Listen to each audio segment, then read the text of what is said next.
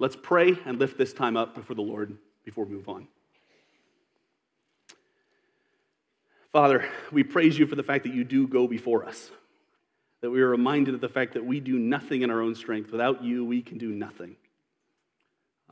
That includes this time this morning. We can't worship you appropriately without you. We can't submit our requests to you apart from your Spirit's intervention. We can't study and interpret your word correctly apart from you as the author divinely being involved in the process. And so we ask that your Spirit would be involved this morning, that you would convict our hearts, that you would encourage our hearts, Lord, that you would speak powerfully through your word to help us see our need for the gospel, help us see our need for you. Father, use this time for your glory and for the good of your church. In Christ's name, amen. What do you believe is the greatest threat that our church currently faces? If I were to query you as a body, what do you believe is the greatest threat that Faith Bible Church currently faces as a church? Is it biblical illiteracy? The, the pandemic of people who profess faith in Christ but are unfamiliar with the Bible that articulates that faith for us? Maybe it's our current leadership transition as we move from 30 years to the next 30 years of ministry that we face. Is it bad doctrine or false teaching, that perennial enemy of the church as false doctrine from the culture seeps into the culture of the church? Or maybe it is the culture itself the hostile culture we face, the ever increasing threat of persecution from a world whose worldview is in conflict with the worldview of the Bible. What is the greatest threat that Faith Bible Church faces? All of these, I confess, are extremely serious concerns that need to be dealt with on a number of different levels, but I do not believe they are the most dangerous thing our church faces today. I would argue the greatest current threat to our church is private, unconfessed, unrepentant sin in the lives of our body. Private sin that we think is unknown to anyone else, that we think is unseen by anyone else, that we think unaffects anybody else in the church, that we're secretly holding on to, has the potential to destroy our church. Sins like greed, thinking no one will ever know that we want more and more and more all the time. Sins like bitterness as we harbor resentment against another person and think no one will ever find out about it. Sins like lust and pride, and the list could go on and on and on. Private sins that we harbor in the corners of our heart and think nobody knows about and no one will ever find out about. Why do I think these are the greatest threat that we face? Because these sort of private, quote unquote, sins undo everything we're supposed to be and do as a church. They destroy our relationship with God and destroy our worship to Him. They interrupt and sabotage the fellowship we have with one another as we pursue Christ together.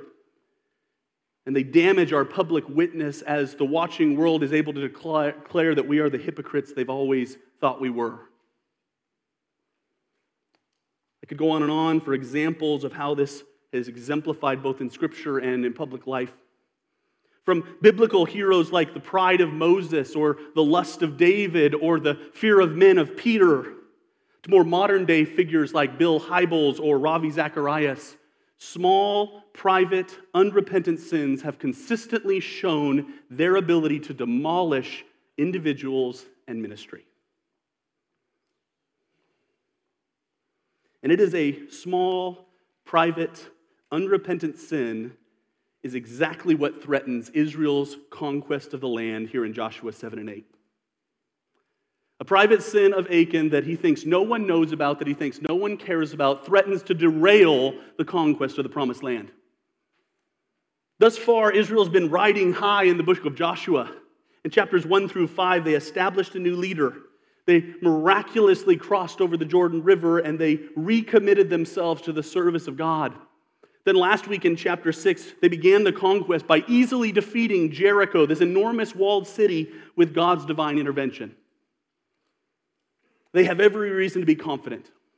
They have every reason to be excited as they continue the conquest. But in a moment, the whole endeavor is threatened by one issue, by one problem, by the private sin of one man. And as such, this passage serves as a warning sign for us. And it serves as a guide for us today about how to acknowledge and address the sin that we have in our own lives. It does so by describing Israel's own battle with sin in these two chapters.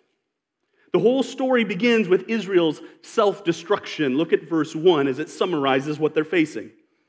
Joshua 7, verse 1 says, But the people of Israel broke faith in regard to the devoted things. For Achan, the son of Carmi, son of Zabdi, son of Zerah, of the tribe of Judah, took some of the devoted things, and the anger of the Lord burned against the people of Israel. He gives us right off the bat what they're facing. Achan had taken some possessions from the city of Jericho in direct conflict with what God had commanded them to do. And he thinks it's a private thing. He thinks it's a hidden thing. He thinks no one will ever find out. But right off the bat, we learn that God knows the who, the what, the when, the why, the how, and the where. He knows everything that has taken place. And as a result, he is righteously angry with the people of Israel. He addresses the entire nation as having broken faith with him. Did you see that? It's not just Achan that is credited with breaking faith with the Lord here, it is the people of Israel.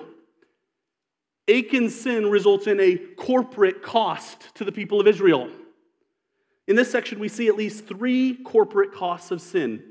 First, we see fear on the part of the people in verses 2 through 5. They begin the assault of Ai with confidence. Look at verse 2. Joshua sent men from Jericho to Ai, which is near Bethaven, east of Bethel, and said to them, Go up and spy out the land. And the men went up and spied out Ai. And they returned to Joshua and said to him, Do not have all the people go up, but let about two or three thousand men go up and attack Ai. Do not make the whole people toil up there, for they are few. The people of Israel are understandably confident as they've just destroyed the city of Jericho with God's help.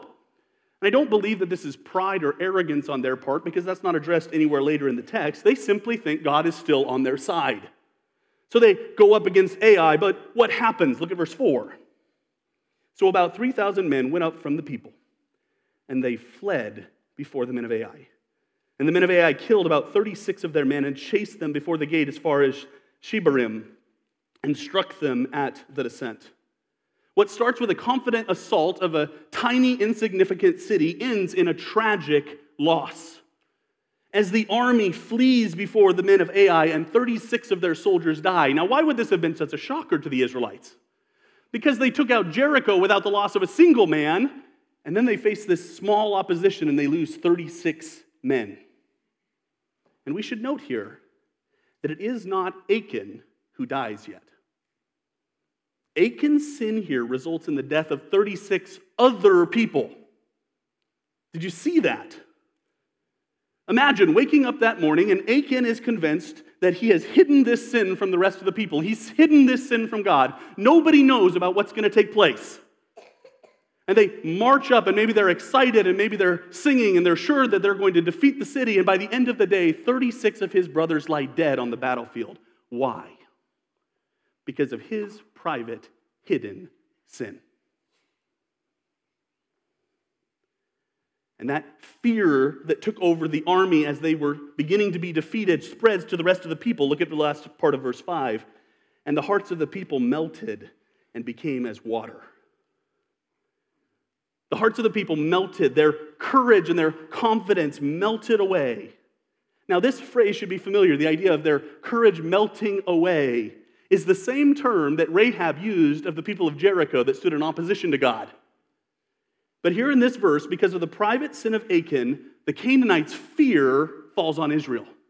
We see a flipping of the script as the fear that had consumed the Canaanites in Jericho is now consuming the Israelites. Their sin results in fear.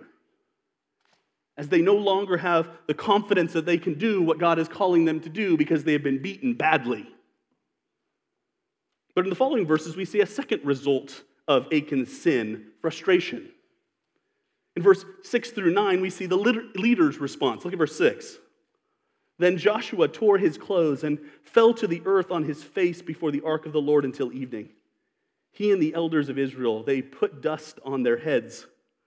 The leaders of Israel are not surprisingly mourning, looking to God and saying, What happened?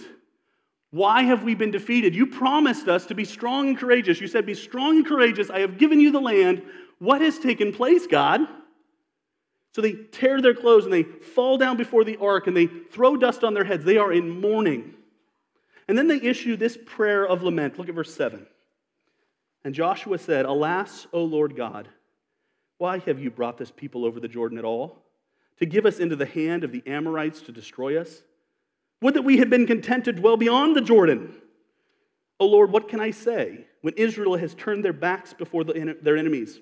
For the Canaanites and all the inhabitants of the land will hear of it and will surround us and cut us or cut off our name from the earth. And what will you do for your great name? You hear the frustration in his voice? You hear the lack of understanding? He's saying, What's going on, Lord? It's a prayer of lament. Remember when we studied the prayers of lament this last summer, and we studied how lament is a prayer in pain that leads to trust. He expresses his grief, he expresses his frustration with the Lord. He says, Why is this taking place? And then he grounds it in God's name. And what will you do for your great name? He's frustrated. Why? Because sin results in frustration. God has commanded them to do something. He thought that God was going to enable them to do it, and now it's not working. And he goes, What's going on? Well, God explains what's going on. And we see the final result of this corporate sin failure. Look at verse 10. The Lord said to Joshua, Get up. Why have you fallen on your face? I love, I love this interaction between Joshua and God here. I'm sure there are other examples throughout Scripture, but this is the only one that I can think of where God commands his people to stop praying. He says, You're praying, get up. I have something I need you to do. The action they need to be taking is clear. There is action that needs to be taken in this situation. Says, Let me explain why this is taking place. Look at verse 11. Israel has sinned. They have transgressed my covenant that I commanded them. They have taken some of the devoted things. They have stolen and lied and put them among their own belongings. It says the reason they are failing is because of their sin. They have broken the covenant, they have broken faith with me. And note again, he reinforces the corporate nature of their failure. The cost of this sin doesn't just fall on Achan, it falls on all of the people. They have taken they have stolen, they have lied. The people are accused corporately of the sin of the individual. Now remember, this was God's clear command from last week in chapter 6, verse 18, when he told them, Don't take the things that are devoted to the Lord from Jericho.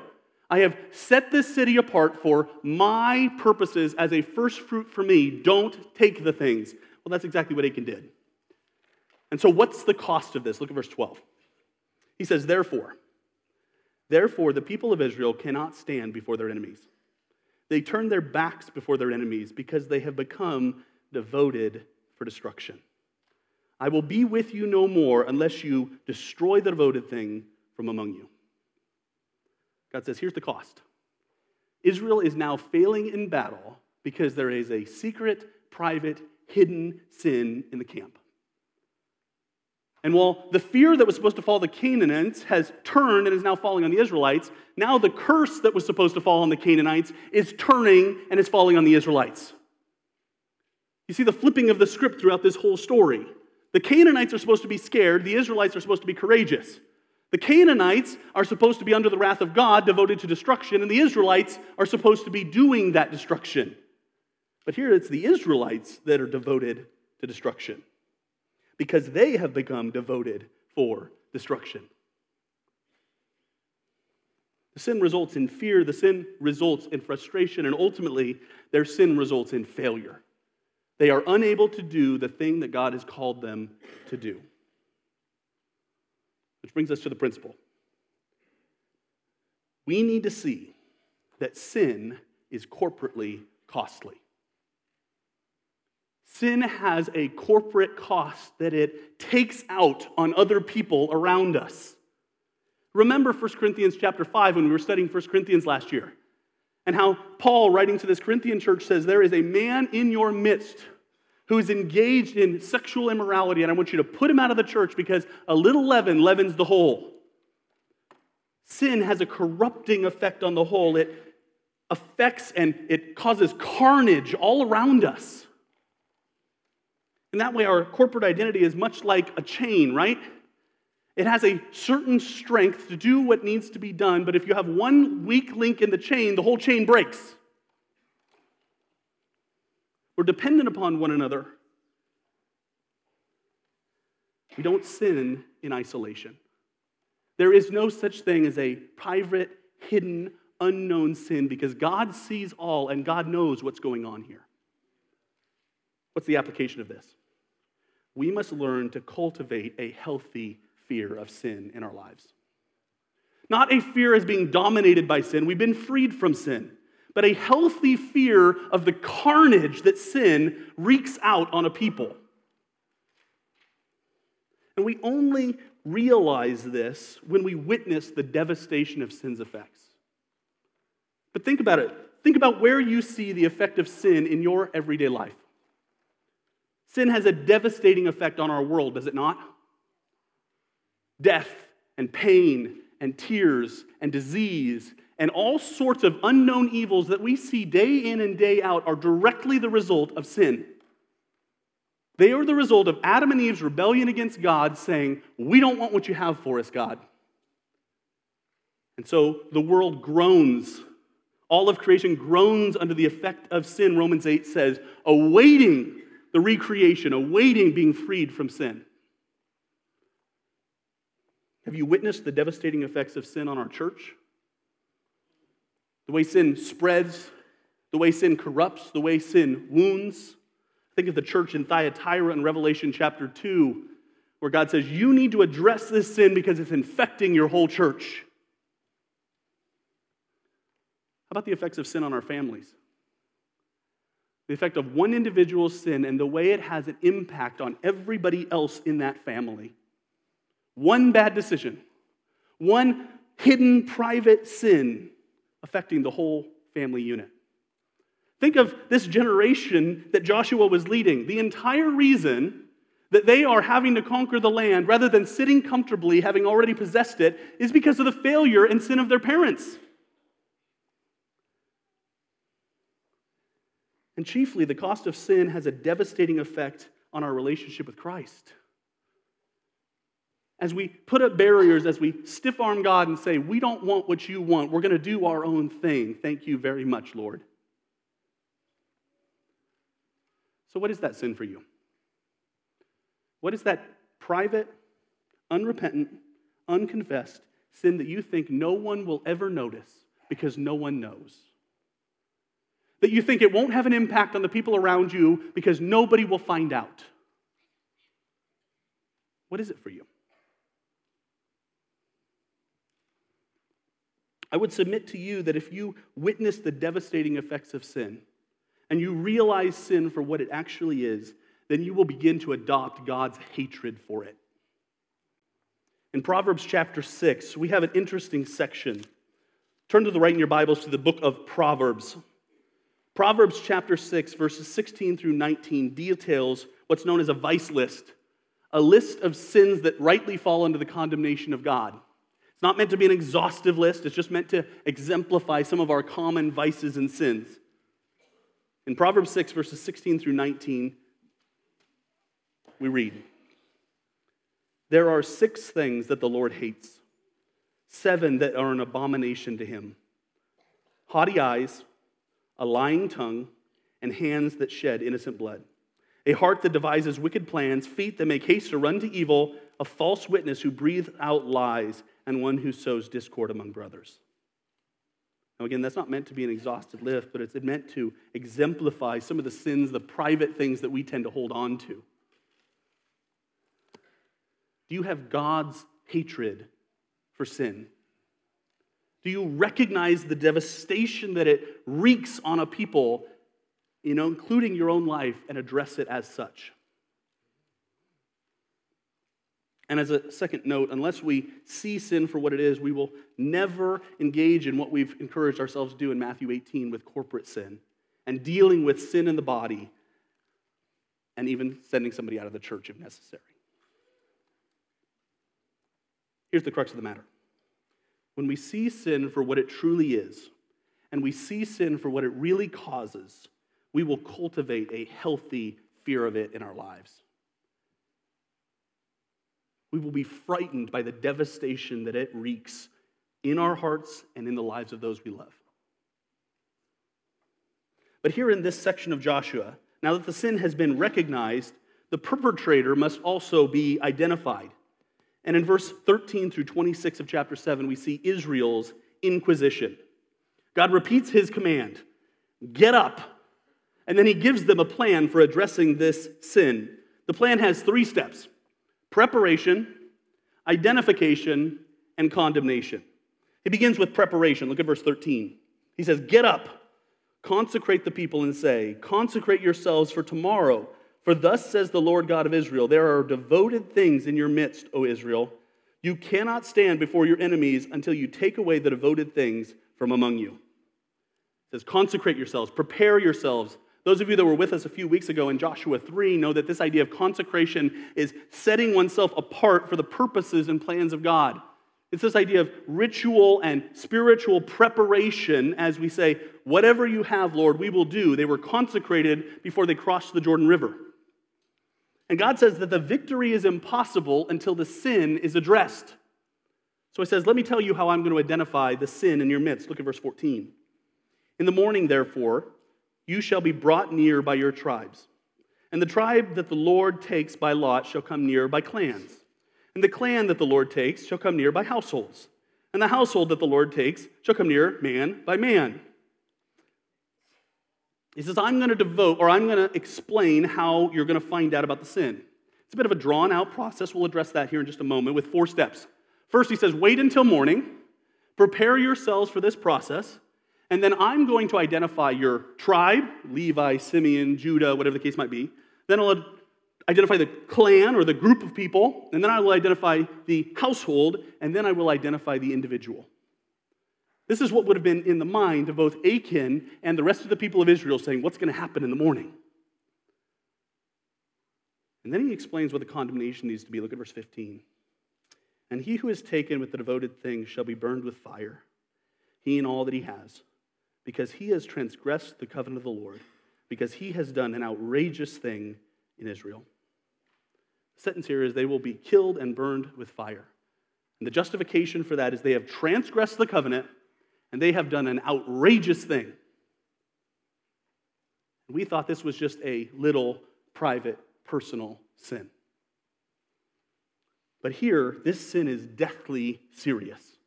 And it must be addressed if the people of Israel are to do what God is calling them to do. And so Joshua does exactly that. And we see Joshua's obedience in verse 16 through 21. Again, it starts So Joshua rose early in the morning. Again, I'm just going to say rising early in the morning has its value. I know that's hard for some of you. But it expresses this idea of Joshua being zealous to obey God. He's excited to do what God has commanded him to do. And so he executes God's plan. Look at verse 16 through 18. So Joshua rose early in the morning and brought Israel near tribe by tribe. And the tribe of Judah was taken. And he brought near the clans of Judah, and the clans of the Zerahites were taken. And he brought near the clan of the Zerahites man by man, and Zabdi was taken. And he brought near the household man by man, and Achan, the son of Carmi, son of Zebdi, son of Zerah, the tribe of Judah, was taken. You get the rhythm here? It's a drawn out process. Let's try tribes. Let's see which tribe comes up Judah. Let's see which clan comes up the Zerahites. Let's see which household comes up Zabdi. Let's see which man comes up Achan. And the whole time, Achan is sitting there sweating. Maybe he's standing there with his wife and they're like, don't worry, nobody's going to find out. I mean, what are the odds, right? Judah. That's a coincidence, right? The Zerahites. Well, that's getting a little bit personal. Zabdi. Okay, maybe something's going on here. Achan. And I want to note that Achan never identifies himself throughout this whole process. The process is drawn out, giving Achan the opportunity to say, Yeah, it was me. But instead, he keeps it hidden, he keeps it undercover, and he says, God doesn't know, he's never going to find out. In this respect, it's very similar to the Israelites marching around Jericho for seven days. Ever wonder why that process is so drawn out? As God commands the people to march around the city of Jericho for seven days, and the people of Jericho, though they know God had parted the Red Sea or the Jordan River, though he know he parted the Red Sea, though he knows, or though they know they're coming in to conquer them, for seven days they stay inside their city and they don't repent and they don't wave the white flag. They say, We can still take them. And here, when the tribe of Judah is called up, and the clan of the Zerahites, and the household of Zabdi, and the man Achan, none of that time does Achan say, Yep, it was me. That he's hoping God doesn't know. But ultimately, he's found out in verses 19 through 21, he confesses. Look at this section. Then Joshua said to Achan, My son, give glory to the Lord God of Israel and give praise to him. And tell me now what you have done, and do not hide it from me. And Achan answered the Lord God of Israel, or excuse me, and Achan answered Joshua, Truly I have sinned against the Lord God of Israel, and this is what I did. When I saw among the spoils a beautiful cloak from Shinar and 200 shekels of silver and a bar of gold weighing 50 shekels, then I coveted them and took them. And see, they are hidden in the earth inside my tent with the silver underneath. And I believe here in this section, what Achan shows is sorrow over being caught, not genuine repentance over sinning against God. Because he didn't say, hey, it was me. He waits until it's found out and then he comes forward with it. And he details the story of what took, or what took place, how he saw these beautiful treasures and how he coveted them and how he took them for his own sake. Now, we'll find out later that he didn't take them because he needed the money. Achan already had all the money he wanted, but he was worried about having more. It was covetousness. And this cloak from Shinar is a cloak from Babylon, which would have been like the Paris of the day. It would have been what showed you to be up and coming and fashionable in society. And what he shows here is a very familiar pattern from the Old Testament. Multiple times throughout the Old Testament, we see this pattern of seeing something, seeing that is good or beautiful, coveting that thing, and then taking it, as this is the pattern that sin develops in our hearts. It's a familiar pattern from Eve in the garden as she saw the fruit and took it, to Hamor's rape of Dinah in Genesis chapter 34. It's the undoing of Samson in the book of Judges as he sees Delilah and wants her and takes her. And it even leads, it's the same pattern that's displayed in David's adultery with Bathsheba. This process of seeing something, seeing that it is good, coveting that thing, and then taking it. This is the dangerous pattern of sin in our lives. And it's the root of so many sins as we long for something other than what God has given us. Say, if I just had that thing, that job, that possession, that person, I would be happy. It begins to work on our hearts and we think we'll just take it privately, we'll just take it secretly, and no one will ever find out. Well, Numbers 32, verse 23 says, Be sure your sin will find you out. It may be in this life or it may be in the next, but God sees all and God knows. You can't hide it from Him. And it is with that recognition that Achan's fate is sealed. And we see ex- or Achan's execution in verse 22 through 26. First, the sin is confirmed. Look at verse 22. So Joshua sent messengers, and they ran to the tent, and behold, it was hidden in the tent with the silver underneath. And they took them out of the tent and brought them to Joshua and to all the people of Israel, and they laid them down before the Lord. And Joshua and all Israel with him took Achan the son of Zerah, the silver and the cloak and the bar of gold, and his sons and daughters, and oxen and donkeys and sheep, and his tent, and all that he had, and they brought them up to the valley of Achor. Sin is confirmed, it's made public. They confirm that it's in the tent and they bring everything out of the tent along with what has been invited into the tent, this dedicated to destruction item. And then the sin is eradicated in verse 25. And Joshua said, Why did you bring trouble on us? The Lord brings trouble on you today. And all Israel stoned him with stones. They burned them with fire and stoned them with stones. just like last week, we find ourselves wounded, concerned by the judgment of God here. as Achan is stoned and burned with his entire household. Now, there's a couple of things I want to note when it comes to this particular text. The first is, I think in this passage that the complicity of Achan's family is presumed. It's implied because in Deuteronomy 24, verse 16, God clearly lays out in the law that sons and daughters will not be put to death for the sins of their fathers, and fathers will not be put to death for the sins of their children. So I believe that Achan's family was complicit in this, and yet, Achan's family would not have been killed if Achan had not brought the sin into his tent.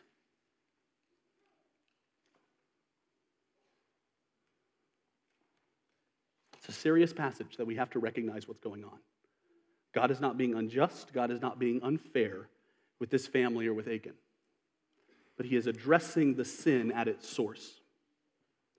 And what you have here is a fascinating family swap, if you will. Have you ever seen that old show, Wife Swap? I'm not, I'm not advocating it, okay, for the, for the record. I don't even know that I've ever seen an episode of it, okay? What happens is two families swap the wives, and then all ridiculousness breaks in, right? And that's exactly what you see here. As this heathen, pagan city of Jericho, one family is redeemed out of it. And as the people of Israel, this idyllic community, if you will, one family is pulled out of it and judgment falls on them. This emphasizes the doctrine known as total depravity. That each and every one of us, the source of the sin in our lives is not those around us, it's not our culture, it's not our community, it is our own hearts. You are not sinful because of your environment. You do not have this will to disobey God because of your culture or because of the outside influences on you. You sin because that's exactly what your heart wants to do. And any worldview that denies that is patently unbiblical. The Bible teaches that our sins are totally, or our hearts are totally depraved. That we stand in open rebellion against God, wanting to do whatever we want to do. And so these two families are swapped as one family that we wouldn't expect is redeemed out of Jericho, and one family that we thought had the perfect opportunity to obey God is shown to be rebellious and sinful. And these two families are swapped. And the sin is memorialized in verse 26. Look at this. And they raised over him a great heap of stones that remains to this day. Then the Lord turned from his burning anger. Therefore, to this day, the name of that place is called the Valley of Achor. Achor means trouble, the Valley of Trouble and they heap this pile of stones. They make this memorial to what has taken place here and show that all sin will ultimately be judged. All sin will ultimately be dealt with. So, what's the principle for us? What do we need to remember from this? In addition to sin being corporately costly, sin is personally deadly. Sin is poison. Romans 6:23 says it well, right? The wages of sin is death. The thing that sin brings about, death. So, how do we learn from Achan's mistake? We must learn to commit to a lifelong fight with sin. We have to battle tooth and claw against this thing that would seek to wreck our faith and wreck our church. In Romans 8:13 we read, "For if you live according to the flesh you will die, but if by the spirit you put to death the deeds of the body, you will live." The biblical term here is mortify. If you mortify, if you seek to hunt down and destroy the sin that is in your heart, do you seek to do that? Do you have an intentional plan, an effort to seek out the sin that's in your heart and to destroy it? I'm not much of a hunter. Probably most of you know that. But I know a lot of hunters, and I grew up in hunting communities. And so I know how hunting works. I'm not really convinced it's worth the time, but it's something I understand. So, the, the, way deer hunting works, especially here in the fall when it's cold, is people go out, and what's the first step? Well, they go out and they buy a tag, right? You go out and you identify this is the deer I'm going to try to shoot, a buck or a doe or whatever the case might be right? And then the next step is preparation because you go, okay, now I have to figure out where these deer are at. And so you set up cameras and you wake up really early in the morning and you sit in a tree stand and you see nothing. Okay, that's just my impression of hunting. But you look, you're like, where did the deer go and what do they do? And so I need to be ready for where they're going to be at. And then you spend hours in target practice, practicing your bow shooting or practicing your gun shooting so that you know that you'll hit the target when it comes. And then you prepare that mount on the wall, right? So when you get that 30 point buck, right? Or you prepare that social media post so when you don't get the 30 point buck, you tell everybody you do, right? You have a plan and you execute the plan. You hunt down that deer and take it step by step. And yet it's startling that most of us put this sort of time and intentionality into hunting like this, and we don't have the time to develop a plan for addressing the sin in our own hearts. Just like hunting, getting the tags, the first step is identifying the sin. Call the sin a sin. We tend to minimize, we tend to try to shrink it down. Well, that's just a personality trait, or that's just the way I am, or that's just the way I was raised, or that's just the list goes on and on. It begins by identifying our target. Call the sin a sin. It's an affront to a holy God. Call it what it is. And then study that sin. Not in that sort of way, but know the pattern of that sin. Know where it presents itself in your life. Know how it's triggered in your life. James 1:15 describes this pattern of sin developing in our hearts and then manifesting in outside behavior. So identify the sin, know where it lives, know where it dwells in your own heart, and then have a plan to fight it. In Colossians 3 5 through 17, Paul lays out a plan to fight sin to address sin, to replace it with holy affections. If that's something you're not familiar with, I'd encourage you to read Colossians 3 5 through 17 this afternoon. As we replace the affection of sin with a better affection. And then lastly, be willing to share it. Be willing to share both the successes and the defeats. This is where the small group ministry of the church comes in. A place where you can be honest and transparent with other people and say, hey, this week didn't go well. But this week did. This is what God is doing in my life. This is what God is doing to root out the sin that has been hiding in the corners of my heart. But I would encourage that it starts with committing today. Commit today to battle sin whenever and wherever God reveals it in your life. Fight like it's a war because it is seeking to devour you today. And I'll confess that at this point, this sermon is a bit of a downer. We're probably all feeling a bit overwhelmed as we've seen God's judgment on Israel and God's judgment on Achan. And maybe asking ourselves, is there any hope in this passage? I think that's why it's so important that we don't finish with chapter 7, but we move on to chapter 8. Because chapter 8 details Israel's restoration. In chapter 7, Israel lost God's pleasure and they lost or they quit obeying, and the result was defeat. But in chapter 8, all three of those are restored. We see restoration of God's pleasure, restoration of Israel's obedience, and restoration of victory to them. We don't have time to go through it exhaustively, but let me highlight a few things. First, God's pleasure in verse 1 and 2. And the Lord said to Joshua, Do not fear and do not be dismayed. Take all the fighting men with you and arise, go up to Ai.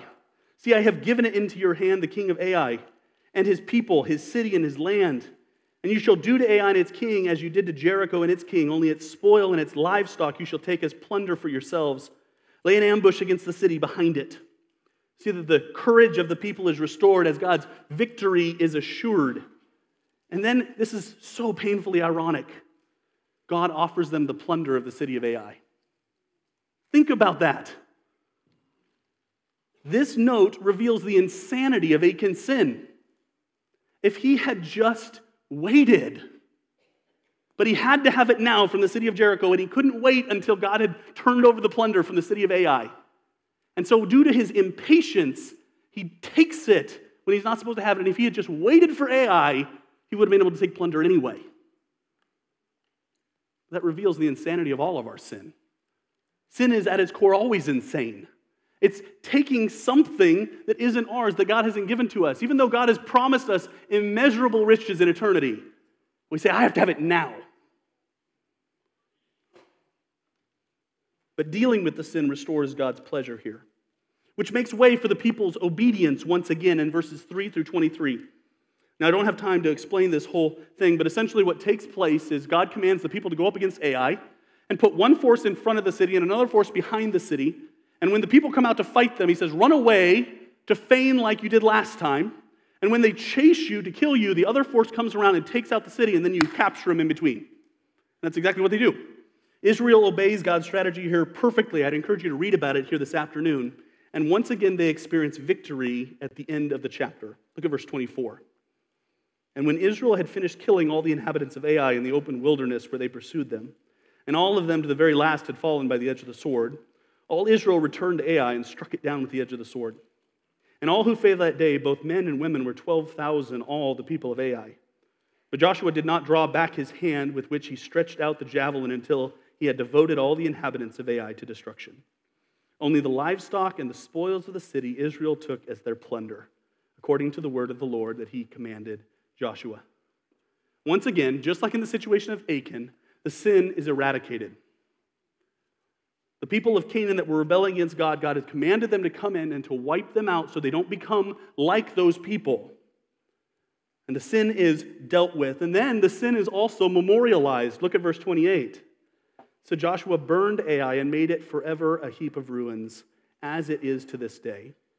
And he hanged the key of Ai on a tree until evening. And at sunset, Joshua commanded, and they took his body down from the tree and threw it at the entrance of the gate of the city, and raised over it a great heap of stones, which stands there to this day. Just like Achan, Ai is destroyed, it is burned, and a pile of stones, a memorial, is heaped in front. And notice how Achan's fate here is intentionally linked to Ai's. Notice how the same terminology is used of Achan as is used of Ai.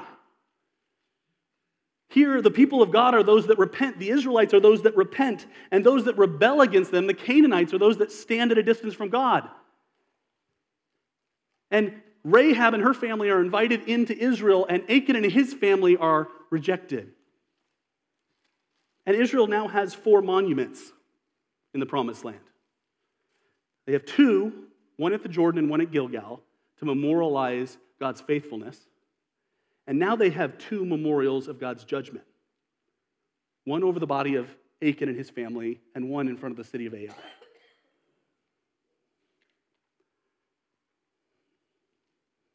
And this is to be a reminder to them on an ongoing basis.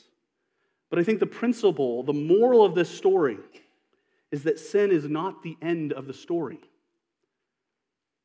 It wasn't the end of the story in Joshua 7, and it isn't the end of the story for us as well.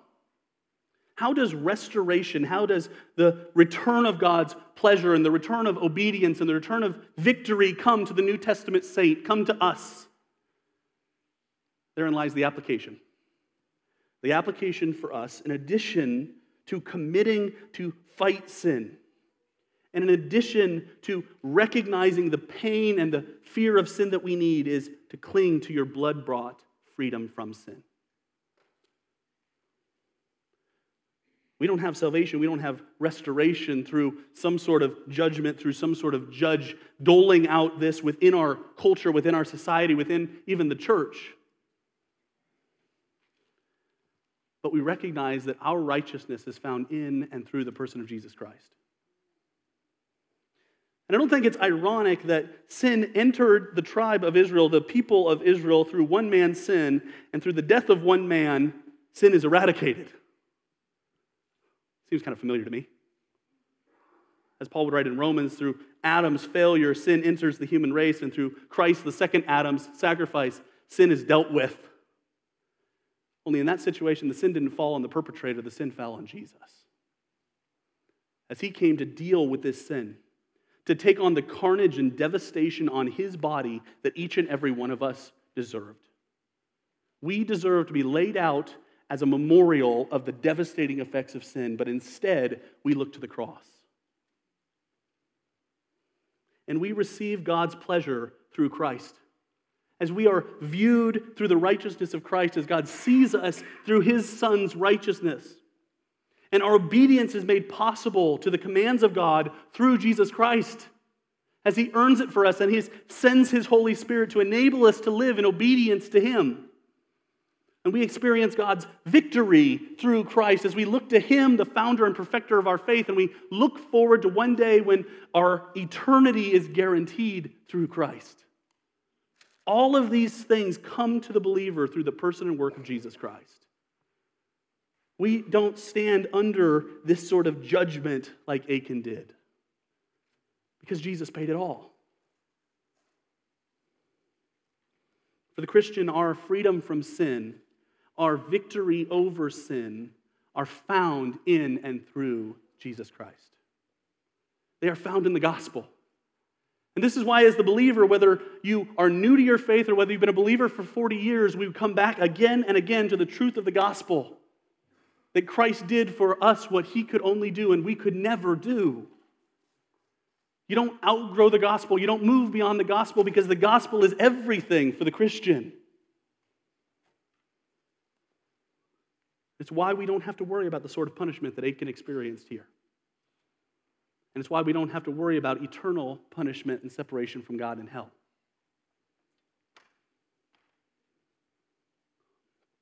But even though that those are the cases, this story still stands as a terrible example of the pain and the carnage of sin. And it's meant to teach us to recognize sin for what it truly is. Because when we recognize sin for what it truly is, we will cultivate a healthy fear of it. We will flee from sin because we see the carnage that it deals out in our lives and in the lives of those we love. We will commit to a lifelong fight with sin, having a plan of attack and saying we will mortify sin every day until Christ returns or we die. And we will cling ultimately to our blood bought freedom from sin, saying, Christ, I will fail again and again, but I run again and again to the cross. And I can think of no better way to end than with the Apostle John's words in his first epistle in 1 John. In 1 John chapter 2, verses 15 through 17, John pens these words. He says, Do not love the world or the things in the world. If anyone loves the world, the love of the Father is not in him. For all that is in the world, the desires of the flesh, and the desires of the eyes, and the pride of life, is not from the Father, but is from the world. And the world is passing away along with his desires, but whoever does the will of God abides forever. Let's pray.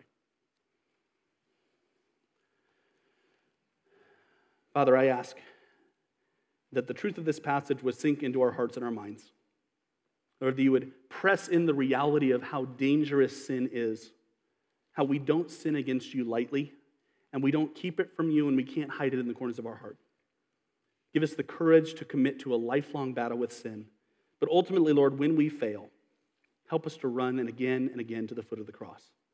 To recognize that Christ paid everything for us, and we owe everything to him. In his name, amen.